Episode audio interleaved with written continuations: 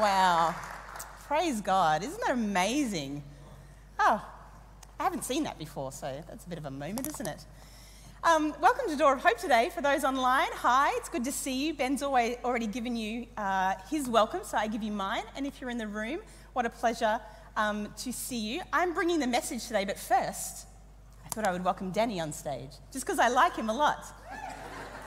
this is my husband, Danny, and um, we're starting our 40 days of prayer today. We've already had two prayer opportunities already at 6 a.m. this morning and at 9 a.m. this morning. Can I just say, before Danny talks, um, Philippians, God is speaking through Philippians today to us. This morning, he gave us the verse Be anxious for nothing, but in everything, by prayer and petition, bring your request to God, and the peace of God, which transcends all understanding, will guard your hearts and minds in Christ Jesus. And then today, Ben shared the uh, word in communion from Philippians, which is the same verse that Sandy shared this morning in our prayer time. Read Philippians today. It's only four chapters. God is already speaking to our community in these 40 days of prayer. I'm going to ask Danny to share about why we've chosen 40 days. You may have some clues, but you have some experience in this, Danny? Uh, yeah, that's right. And um, I think the 40 days uh, for us, um, we live in a residential uh, training college. And uh, last year, we practiced this activity of praying for 40 days. And we focused on some key areas, and we saw tremendous fruit come from that. Yeah, yep. Uh, so, why 40? Yeah. So, I was thinking about this, and, and 40 really, 40 days is a biblical number. And if you're interested in maths, uh, going to the Bible and uncovering some of the maths that uh, I think God is a God of maths. And um, 40 days comes up a lot. Of course, the most famous uh, parts of the Bible, like the flood, it rained for 40 days. Moses, when he uh, went up to the mountain to, to spend time with God, that was 40 days. Uh, Jonah, uh, the prophet, uh, when he went to Nineveh eventually, um, he was uh, warning them of 40 days. In 40 days, the destruction would come. Uh, even some of the other prophets, like Elijah, uh, when he was fleeing from um, persecution, uh, he traveled for 40 days uh, and went to a mountain before he heard from God.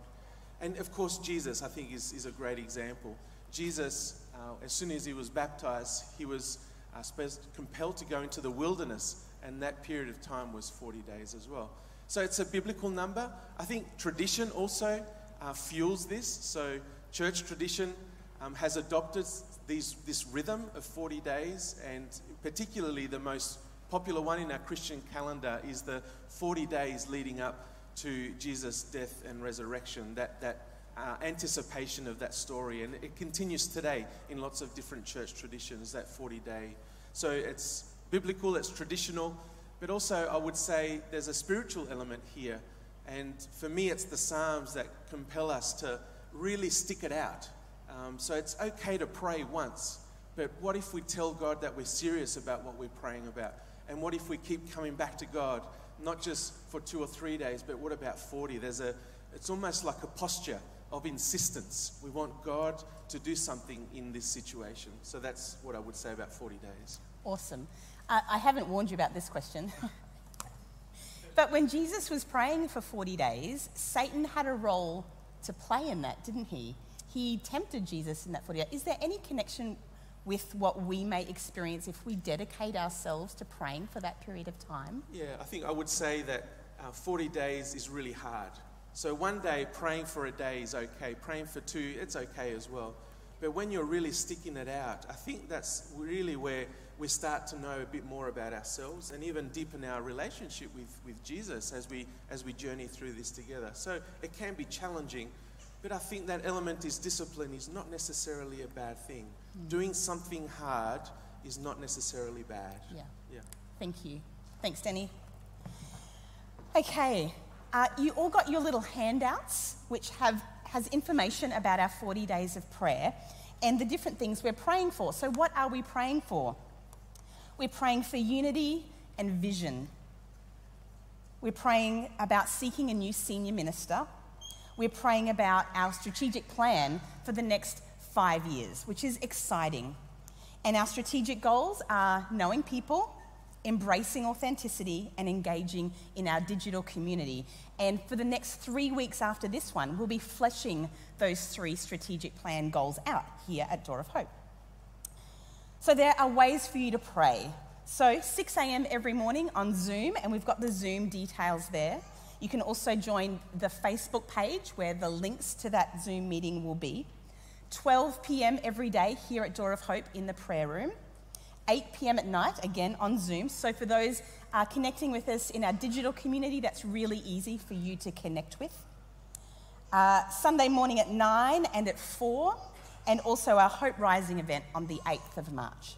So, they're the community times, but of course, you can pray at any time for these things. And let's be excited about what God is doing. We also want to collect what God is saying over that time. So, each session will have a facilitator that feeds back to um, Door of Hope what those things are. We're going to put them together. They can be anonymous, but we want to hear as a community what God's saying over this time.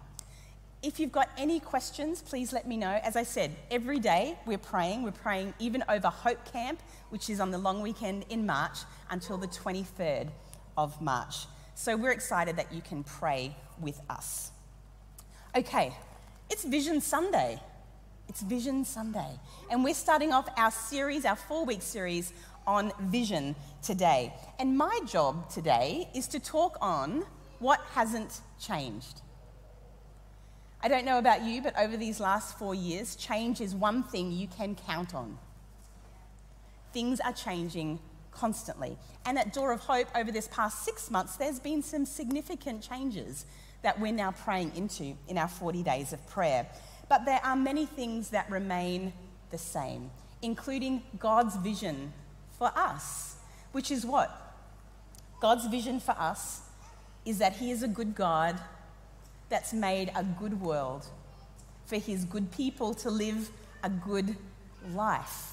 That's His vision for us. And as soon as Adam and Eve realized that they rejected God and their humanness came out, God has been drawing us back to that vision. And we've just sung about the fact that Jesus died on the cross to make that entirely possible for us to live that good life now, here, and into eternity. That's his vision for us, and it's exciting.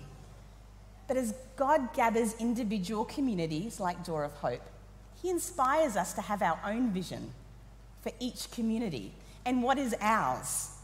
Ours is to be a door of hope through Jesus Christ in a fragile and uncertain world.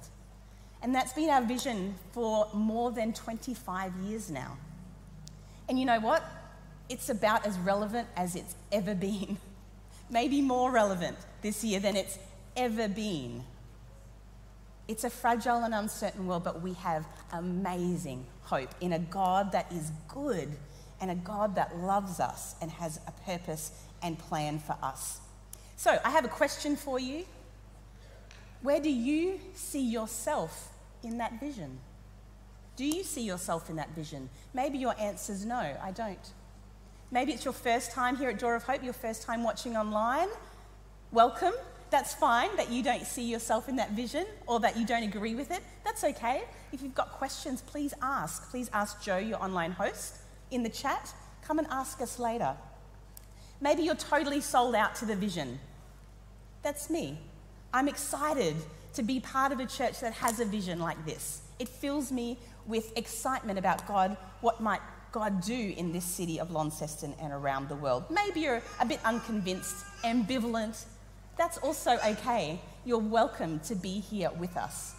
But you might like to think over the next few weeks where do you see yourself in our vision? My next question is how did Jesus share this vision with the people around him? Because as followers of Jesus, we look to him as the example, don't we, that we want to follow. How did he share this vision? And to demonstrate, I need some volunteers. We're going to have a bit of an interactive.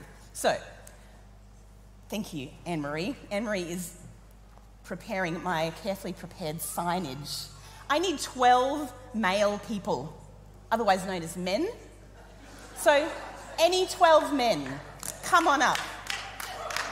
Oliver, you can be one. Yeah, I'll volunteer, Oliver. One, two, three, four, five, six, seven, eight, nine, ten. Two more. Two more. Eleven. Eleven. Oh, is that enough? One, two, three, four, five, six, seven, eight, nine, ten, eleven. Come on, twelve. Twelve. Twelve. Okay. You can hand these out amongst yourselves. Okay. So, have you guessed who these 12 men might be? Disciples. Okay. These are our disciples. And I thought maybe, uh, can you put yourselves in order as to how you were called? You can give it a whirl. I have a verse here to help you. Okay? Oh, Andrew. This is Andrew, everyone, better known as Andy, but that was lovely. Okay, these are the names of the 12 apostles. If you can put yourselves in order without falling off the stage, please don't fall. Okay, Simon, who is called Peter. So Peter is first. And his brother Andrew, James, son of Zebedee, and his brother John, Philip, and Bartholomew. Philip and Bartholomew, Thomas and Matthew the tax collector, James, this is so fun, James, son of Alphaeus, and Thaddeus, Thaddeus, Simon the Zealot, and Judas. Judas is at the end. Look at these men. What a motley crew they are. Okay. So these are the 12 disciples. There were more disciples. What's missing here? Women, yes.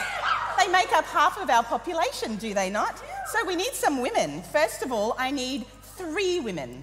I'm gonna, oh, look, they're sitting. Oh. Okay, so these three women. Okay, you can, you can stand on the side here because in the day women were maybe lowly and not thought well of. Okay, so next, next slide, and we'll see who these women are. Jesus traveled, oh, is that the right one? About the town, praying 12 were with him, and also some women. Yes. Mary called Magdalene, from whom seven demons had come out. Joanna. She's regretting volunteering now. Okay. it's all right. Um, the, the, story ends well. Uh, Joanna, the wife of Chuza, the manager of Herod's household, Susanna, and many others. These women were helping to support them out of their own means. So they supported these guys. Equal pay, people, equal pay. Okay, two more women. Two more women. Haley, come on out. There's a good woman. And one other. Yep, great. Nice. So, next one, next slide. We have got some women were watching from a distance. Just go a little bit that way, just a little bit. Okay. Among them were Mary Magdalene. Oh, did I? Mary Magdalene over there. Mary, the mother of James, and the younger of Joseph, and Salome.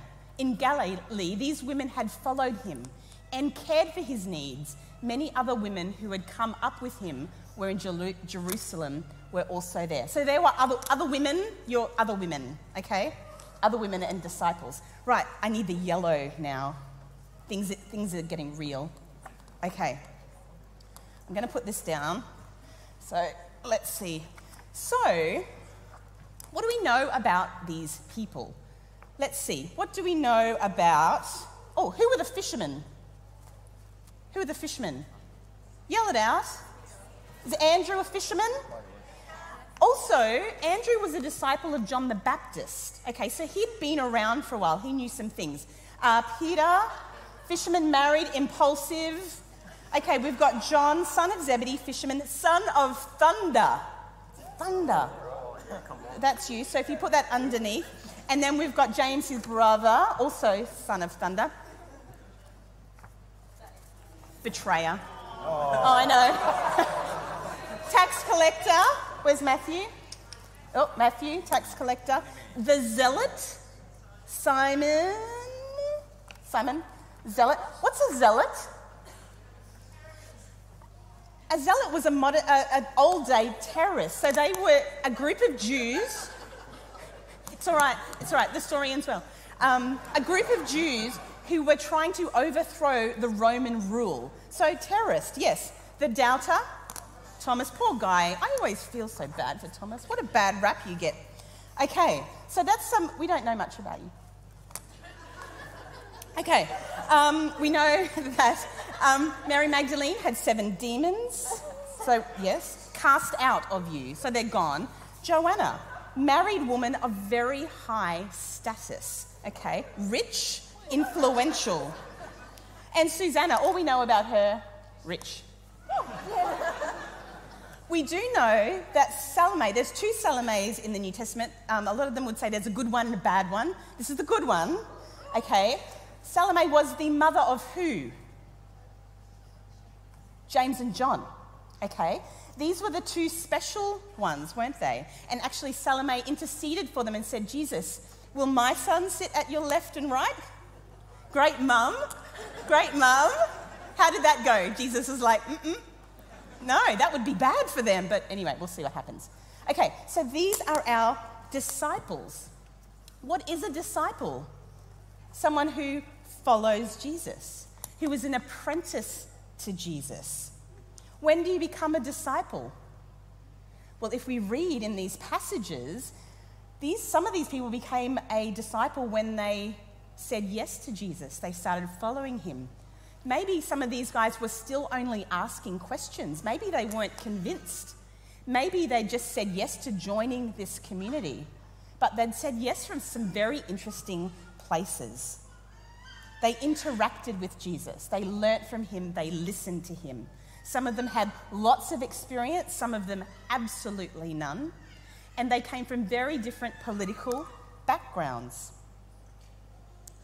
Um, online, who do, you, who do you think you relate to uh, in these disciples? Who connects with you? Maybe you could pop that in the chat. The call to Jesus was the call to join his community. And we see this, these people specific listed as those people. He saw them. He called some of these people by name. He knew who they were. And this morning, he sees you as well. He knows your name. Online, he sees you and he knows your name. And what a beautiful thing that we get to have a personal, individual relationship with Jesus. We are called a child of God. We are adopted into his family. What a beautiful thing. But it's not the full picture, is it? It's not the full picture. Because these guys, Jesus didn't say, now, Peter, I'll see you from 1 to 3 on Mondays. Uh, Simon will connect on Wednesdays, that'll be our day. Matthew, um, when I bring my taxes, we can have a coffee. No. What did he do? He called them into community. So, us having a relationship with Jesus is one true part of the story, but it's not the full story. This was the start of the full story. This is the full story. In Romans 12, verse 4, it says, For just as each of us has one body with many members, many limbs and organs, and these members do not have the same function, so in Christ, though many, each one body and each member belongs to all of the others. So these guys and girls started to experience what it meant to belong to each other, to be in a community. Thank you, guys. You can just put your, or you can take them home as a souvenir, or you could just leave them there. No, leave them here. I need them tonight. Thank you. Thank you, disciples.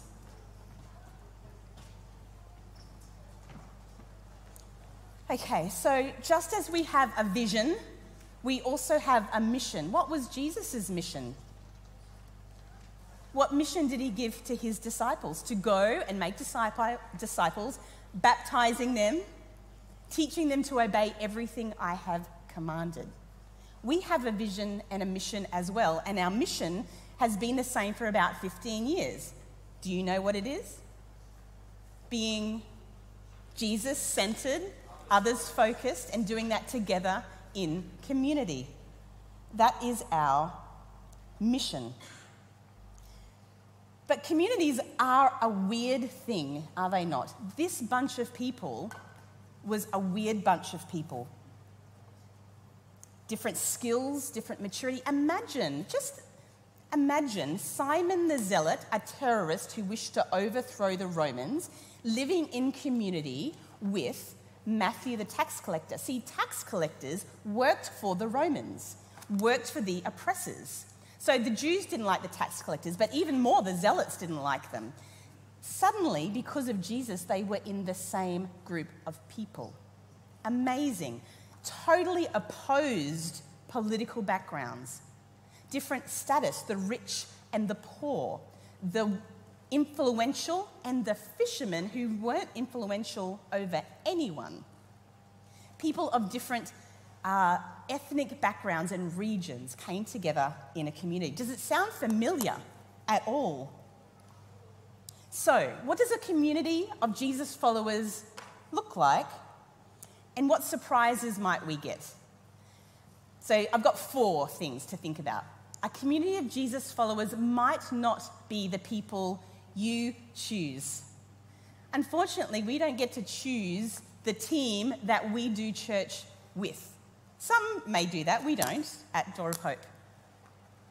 You may not get to choose the people you serve with. Maybe your serving team has some people that you really don't enjoy spending time with, or you don't agree on their life decisions, or you don't agree on their attitude when they show up on a Sunday morning. We don't get to choose, just as these guys and girls didn't choose who was in the team. I'm not sure anyone would have chosen Matthew the tax collector or Simon the Zealot, or Judas the betrayer. Okay, they didn't get to choose. The second one, a community of Jesus followers will not be at the same level of maturity. Their character may not have developed to a point that you appreciate just yet. We're all at different levels. So, Andrew was already a disciple of John the Baptist. He'd been, I guess, uh, under the teaching about God and uh, really filling his heart with things of God for maybe a few years before he connected with this group. He brought Simon, his brother, who became Peter, to the Lord.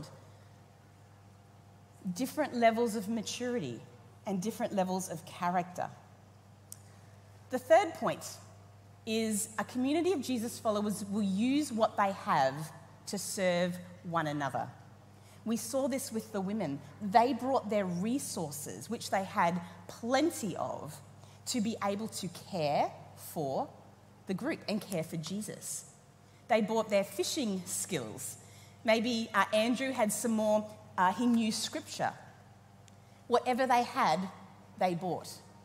Uh, Salome bought her sons and said to Jesus, These can be your two guys we each get an opportunity to bring something. And the fourth point is the most important, I think. A community of Jesus followers will only have unity through the power of the Holy Spirit.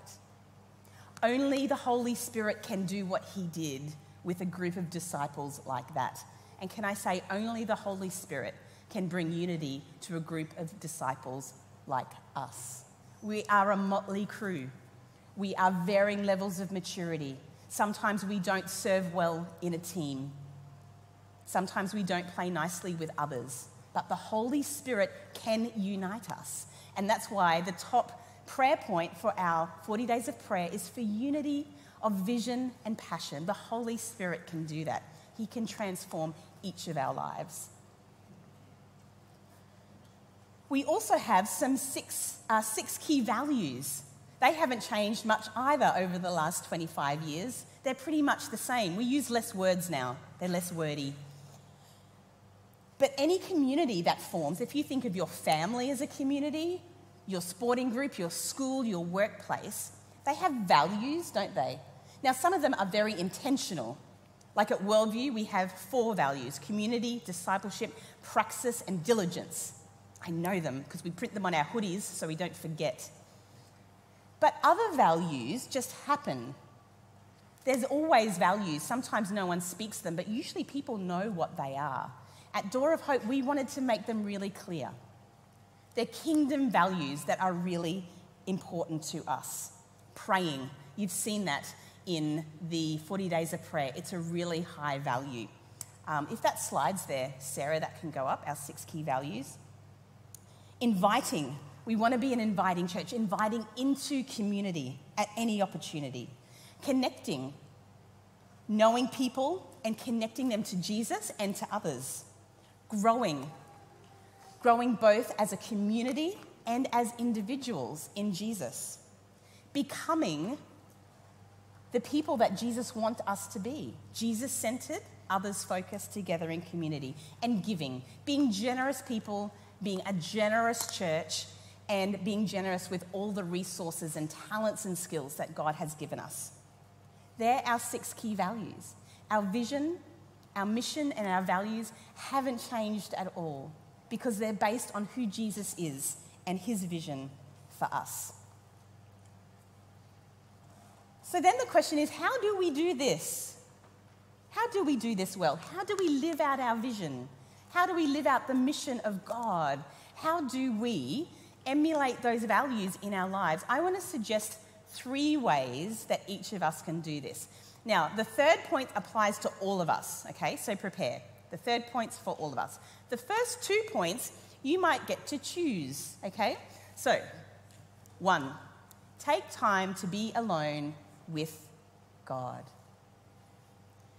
In Luke, it says, But Jesus often withdrew to lonely places and prayed. This is an example from the Lord. We see him doing it over and over again. And as disciples, here's the example of how to live a good life. Now, you might be someone that this is easy for, so I'm not going to talk to you. This is someone that's really hard, I'm going to talk to you.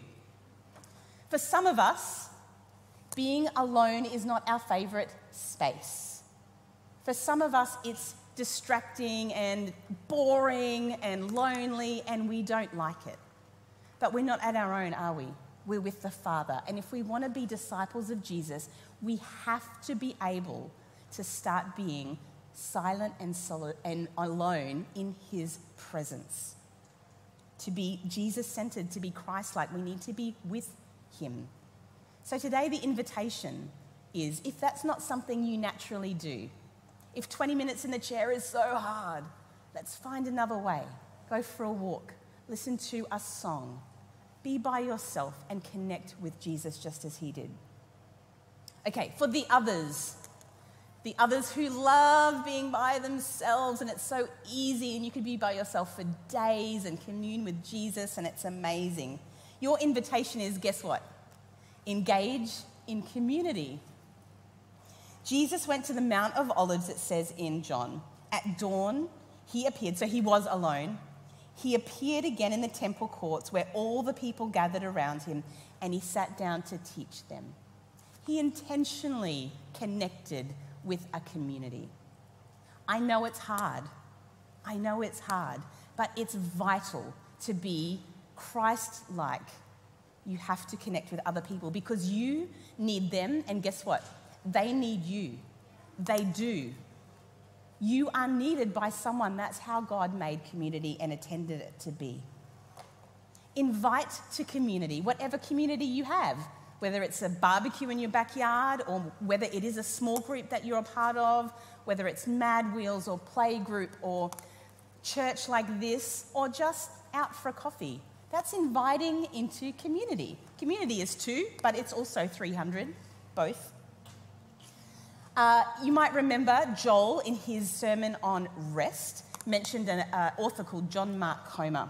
Uh, John Mark Comer has a great podcast on community, and I want to share two quotes with you about why community and silence and solitude is so important. The first one says this You can make a strong case that of all the practices of Jesus, of all the things we could emulate, the two most important are silence and solitude and community because they are the two containers that hold all of the others. Isn't that a beautiful way to express it? Everything either goes in this bucket or in this bucket, okay?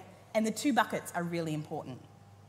The second quote is that our best moments of healing, freedom, breakthrough, experience or encounter with Jesus are either when we are alone with Him in the quiet or when we are together in community. What's the same? What's the, the um, what's the word? Common denominator? It's intentionality. Being intentionally alone with Jesus. You can sit in your house by yourself. That doesn't mean you're with Jesus in solitude. You can be out with lots of people. That doesn't mean you're in community. Intentionally engaging. And the third one, okay, everyone back now online if you've tuned out because you're a community person or a solid. Everyone back. The third one, expect God to use this community for your good and use you for the good of others. Again, my good is not the whole picture, it's only part of the picture. The whole picture is the good of others. You, your family, Launceston, that's what the Holy Spirit does. And He used those disciples. they became missionaries or martyrs or teachers or priests or the foundation of the whole church, as Peter was described, for the good of others. And centuries later, we're experiencing that goodness from Him. So, our vision, mission, and values, they're the why. What's the how? Strategy. Strategy is the how. How do we do that? And we like to think about it carefully and ask lots of people what they think and do word clouds and come up with three strategic goals. That's what we like to do, and that's what we've done. And for the next three weeks, we'll be talking about those goals, and we'd really love you to join us for those three Sundays. A lot hasn't changed, everyone, because God doesn't, and His desire and plan for us is the same always.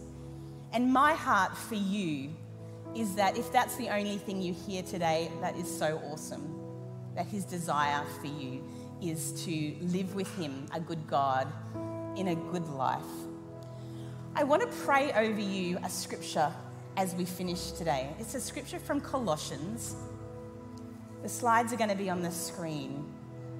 And I want to pray this as we move into this 40 days, move into this next season at Door of Hope, because they're such beautiful words. You might like to close your eyes if that's helpful for you.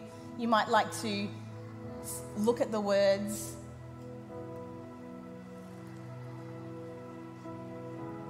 God loves you and has chosen you as his own special people.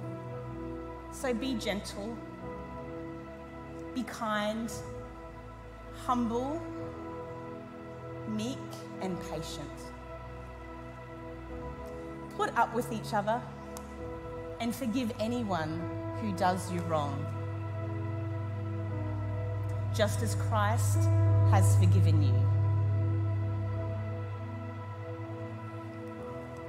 Love is more important than anything else. It is what ties everything completely together. Each one of you, each one of you, online, each one of you, is part of the body of Christ, and you were chosen to live together in peace. So let the peace that comes from Christ control your thoughts and be grateful. Amen.